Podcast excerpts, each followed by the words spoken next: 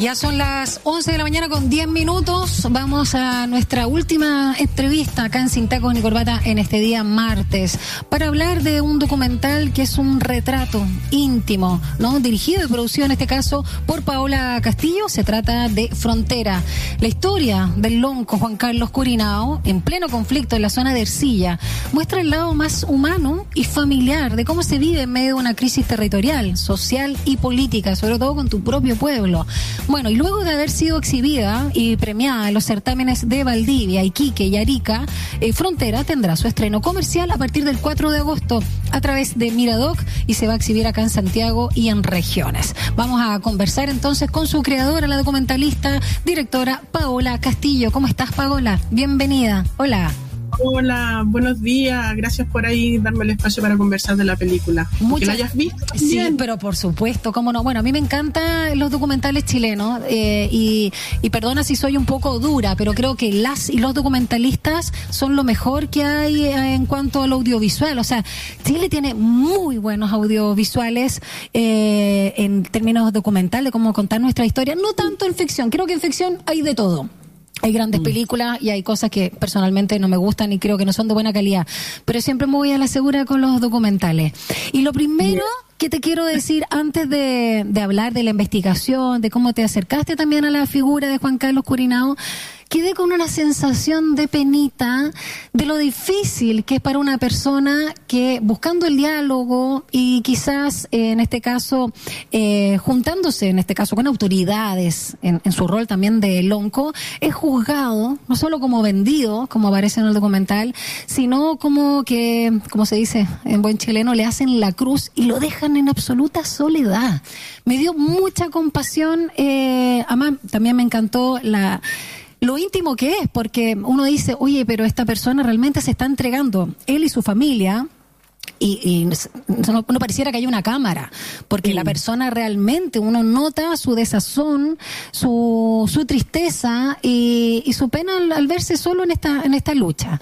Primero quiero saber, Paola, ¿cómo llegaste justamente a conocer la historia de Juan Carlos Curinao, este lonco, que finalmente decide, como lo dice en la introducción del mismo documental, comunicarse, ¿no? Y dialogar justamente con las autoridades regionales ahí de la Araucanía para lograr el gran anhelo, uno de los grandes anhelos, que es la recuperación territorial, ¿no? De justamente del pueblo mapuche, que ya sabemos que, desde que existe esto que se llama República de Chile. Entonces, en ese sentido, él decide, sí, buscar por esa vía que se recuperen, pero casi la mayoría no lo entiende.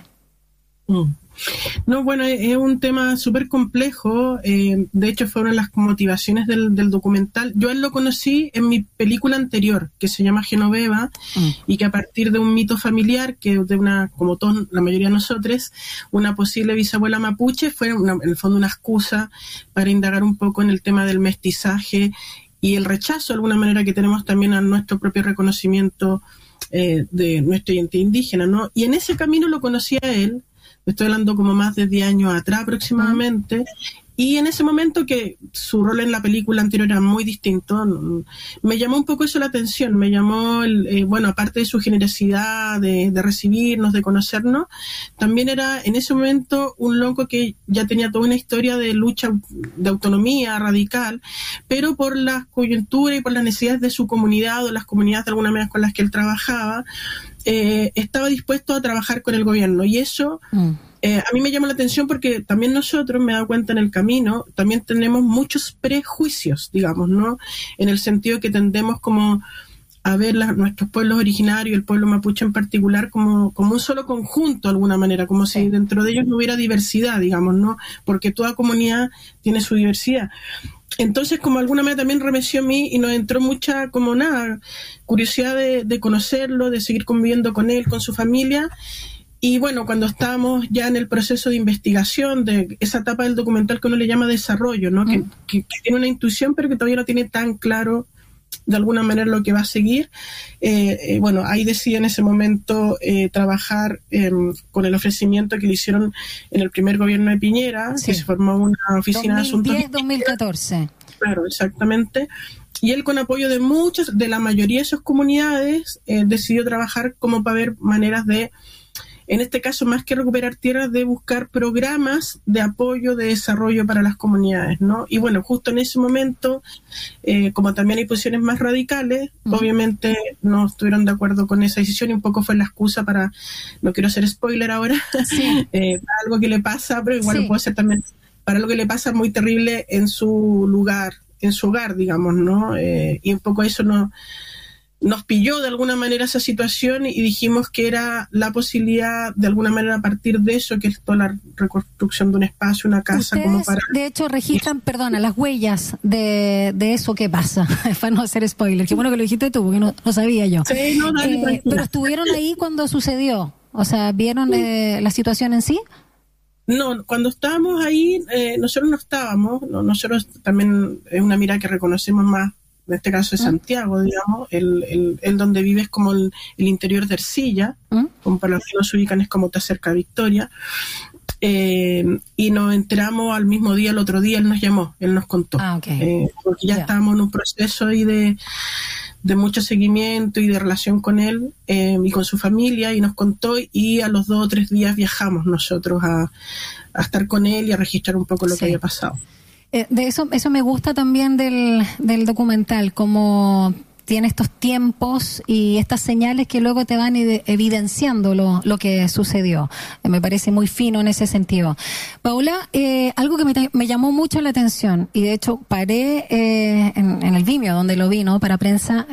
A los primeros 5 minutos aparece en una reunión, ¿no?, comunitaria, donde están las autoridades de gobierno. Estamos hablando, como tú bien decías, de Piñera 1, y está, por supuesto, el lonco, el protagonista, Juan Carlos Curinao. Y hay una expresión, quiero preguntarte a ti qué te parece, porque también tiene que ver un poco con este Chile que queremos cambiar, acerca de la mirada del Estado, en este caso a través de un gobierno, pero del Estado, frente al pueblo mapuche, sus demandas, y para no hablar de lo que se señala el conflicto, ¿no? Y hay una persona que me parece, no sé si era en entonces el director regional, de FOSIS, pero era de FOSIS, aparecía ahí, no sé qué, y tenía, para mi gusto, voy a hacerme responsable de mis palabras, una posición no solo paternalista, sino mesiánica. Da el ejemplo de una mujer que me parece que vendía huevos, ¿no? Claro, y señala ahí que vivía en pobreza y con otras problemáticas, dice, a la droga y no sé qué, y el FOSI llega, él, esa figura, él lo siente como que a través del FOSI le salvaron la vida, y le cambiaron la vida, y es otra persona. Más allá de no desconociendo la ayuda que le pudieron haber dado a esta persona, a esta mujer, que vendía huevos, insisto, es una situación como que en vez de dar herramientas o apoyar, es muy, insisto, mesiánica y paternalista. Creo que bien elocuente esa escena, ¿no? Qué bueno que lo notaste, de hecho está por eso. Porque de alguna manera, aunque no es el corazón de la película, digo, creo que está en la película, cuando digo el corazón me refiero no es tan evidente, pero está. Sí. También hay una crítica también al Estado de alguna manera, que no solo con el pueblo mapuche, en general con los pueblos indígenas, hay una mirada hasta el día de hoy, yo creo, muy paternalista, muy de arriba maya, que muchas veces puede venir de la buena intención, por así decirlo, pero en el fondo nuestro consciente inconsciente todavía vemos como algo que no está igual, y en ese sentido damos esa secuencia porque claro, el ejemplo que tuviste, que les dieron un pequeño apoyo para vender huevos a una familia, una señora, es como claro, y ella cambió, es como nada, simplificar todo. Le salvamos la vida, eso fue. Sí. Es terrible, y de hecho, bueno, para la gente que no está escuchando, porque creo que de alguna manera no es que mate la película, además se ve pronto, no el fondo, lo que le pasó a Juan Carlos Curinao igual fue un hecho mediático en su momento, ¿no? A él le quemaron la casa y nosotros observamos todo el proceso, de alguna manera de reconstrucción, y la casa que él también recibe de alguna manera, también es una casa que está en nuestra lógica, no en la lógica de ellos, y creo que de alguna manera desde formas evidentes y no evidentes, seguimos de alguna manera tratando de imponer forma, y yo creo que ahí un poco está con la complejidad de alguna manera, ¿no? Por eso también yo sé que lo estoy simplificando porque es algo muy grande, pero creo que también una causa importante de no resolución, aparte yo sinceramente creo que no hay un tema de obviamente poder y de falta de voluntad política, es también muchas veces además el agregar formas de diálogo que no entender al otro. Es un ejemplo, ¿no? Sí. Nosotros somos nuestra sociedad, y no es una crítica, está bien o mal, son características nomás, somos muy caudillistas de alguna manera, ¿no? Tenemos esa concepción como de que vamos delegando, ¿no? El presidente de curso, el presidente de la Junta de Vecinos, el presidente del país, pero las comunidades indígenas no funcionan necesariamente en esas lógicas, entonces uno está buscando un par. Y claro, eso no existe y siempre vamos a chocar de alguna manera, ¿no? Entonces, lo digo porque ellos trabajan a nivel de comunitarios, pero cada comunidad tiene su propia autonomía, su propia forma de pensar, de transmitir, etcétera. Entonces, claro, muchas veces nos vamos equivocando en la manera y estamos llegando a una situación que yo creo que cada vez más compleja. A mí lo que me interesaba visibilizar en la película, quizá aportar en algo en la discusión, porque obviamente es una mirada, ¿no? Es en ese sentido, es de alguna manera como esta tensión que lleva años, a medida que pasa el tiempo, no solo nos está erosionando a nosotros como sino gran sociedad, claro, internamente, exacto, que te obliga naturalmente a tomar posiciones más radicales, y eso es muy duro, ¿no? Y también creo que a la larga hay un tema también identitario. La película también trabaja mucho, cuando dijiste esto como del sur, trabaja mucho con la naturaleza, con el espacio, incluso con los animales que rodean. Yo sentía hasta el olor a lluvia, ¿cómo se llama? Siempre se me olvida, petricor, esto de la tierra mojada, sentía todo el olorcito, sí, maravilloso. Sí, ahí tiene que ver con eso también, tiene que ver a la larga, que también esto, más allá de lo grande, también afecta de una manera, a lo mejor a veces invisible, pero afecta tu relación con el entorno, tus ciclos, la naturaleza. Uno finalmente es un entramado de alguna manera, ¿no? Y por una parte van afectando todas estas cruces, ¿no? Entonces, un tema que, claro, lamentablemente se ha complejizado mucho, cada vez está tomando posiciones un poco más radicales y nos estamos haciendo un daño muy grande, digamos, ¿no? Y lo otro que me di cuenta que claro, decía de los prejuicios, que la gente que ha visto la película también agradece compartir esta mirada y también entender que nosotros también tenemos una visión súper romántica también a veces, ¿cachai? ¿No? Como son todos iguales, todos piensan lo mismo, que también yo creo que una manera sin querer de ser un poco paternalista, sin querer. Sí, no, claro. Paola, en ese sentido hay otra escena que me gustaría comentar, tampoco voy a echar a perder la experiencia de ver este documental Frontera, ¿no? Del que estamos hablando esta mañana acá en Sin Tacos ni Corbata, que es cuando ya sucede, ¿no? Este incendio, le quema la casa, porque lo tratan de vendido, no confían, no quieren que este lonco, Juan Carlos Curinao, se relacione en este proyecto, ¿no? Que tú bien decías, el tema, de hecho, creen que él se está haciendo en América, como se dice, con este vínculo, con este diálogo con las autoridades regionales. Y hay un momento donde él cuenta esa experiencia en una de las sesiones, ¿no? Comunitaria, y hay una señora que representa de este... esta mirada, digamos, no solo de simplificar, sino del prejuicio y el negarte la posibilidad incluso de escucha, cuando le dicen no nos interesan sus problemas personales, aboquémonos al proyecto. Uy, ahí se me partió el corazón. La expresión de él en ese minuto de sentirse absolutamente solo, porque tú comprenderás que independiente de cualquier persona, alguien que te caiga mal y no estés de acuerdo, le pasa una tragedia así. Obviamente uno es empático con el dolor ajeno, es como lo mínimo, pero ahí es tanta como la división que se produce internamente, que esta persona le dice no nos interesa lo que le pasó. ¿Ah? O sea, que le hayan quemado la casa son problemas personales, hablemos del proyecto. Es una tristeza, y el canto de él es muy bonito cuando él canta en la soledad. Esa es parte también, una parte preciosa de Frontera, Paola, que uno agradece. Quiero recordar... ¿Sí? Perdona, no, termina la idea. No, solamente eso que decías, como yo creo que más que no importarte el otro, creo que también esa, para mí, por lo menos ese momento también refleja lo que más lo vale que nos afecta a todos. A veces estamos muy preocupados de nuestros problemas y no entendemos que nuestros problemas también afectan toda una comunidad de alguna manera. Por eso también hoy día es tan importante no solo preocuparse de uno, obvio, sino que también del otro, ¿cachai? ¿No? Sí, porque a la larga estamos en un círculo integrado y es importante.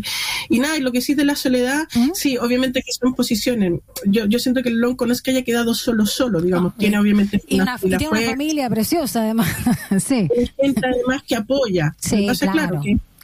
Que lamentablemente hoy día se está radicalizando ciertas cosas y claro, ¿y qué pasa cuando tú tomas ciertas opciones y hay otros que no están de acuerdo contigo? Sí, claro, yo sentí una soledad de él, tanto también incluso de sentirse como un poco paria, o sea, cuando él se muestra en estos primeros planos, ¿no? Esto, este retrato de él en su emocionalidad, a mí me provocó en este caso, bueno, este tema de la soledad. Recordamos que estamos conversando con Paola Castillo, documentalista, y cabe también hablar de otras obras de ella. Genoveva, si no lo he visto, ¿ah? ¿Dónde está? ¿Están en Onda Media? ¿Dónde podemos ver Genoveva? Sí. Ya, bacán. Está en Onda Media, ¿ya? Y que lo puede ver todo el mundo porque es una plataforma, aprovecho para hacer el aviso, ¿sí? Una plataforma de cine chileno, no solo documental, sino que ficción, sí, etcétera. Y creo que es gratuita para quien lo sí, ve, sí. Y una buena oportunidad también de conectarse con las obras de muchos creadores que están, por supuesto, haciendo cosas. Bueno, también otro que sí lo he visto, 74 metros cuadrados, La Última Huella, Niños del Paraíso, Buscando al Chino, y también ha participado también en la premiada Gaide y el Pez Volador, Allende, mi abuelo Allende, también preciosa, y bueno, entre otras, así que también para que vean todo el trabajo que ha realizado sola como directora, o sea, más que sola, ella en la dirección o en guión, producción, etcétera, con otros realizadores y realizadoras chilenas. Paola, volviendo un poco a propósito de lo que expresa, lo que muestra, lo que presenta, también para la reflexión, tu documental de Frontera, y tengo entendido que lo terminaste el 2020, ¿o no? O sea, fue sí, más o menos. Fue un proceso largo de montaje, lo estrené el 2020. Y ahora... Eso, en los festivales y todo eso. Te lo pregunto porque los últimos 3 años, a la fecha, sabemos, Chile ha cambiado nuestra sociedad, el mundo completo, no solo la pandemia, sino todo lo que nos ha pasado a nosotros. De repente, cuando incluso uno dice la última elección, el mismo plebiscito, incluso...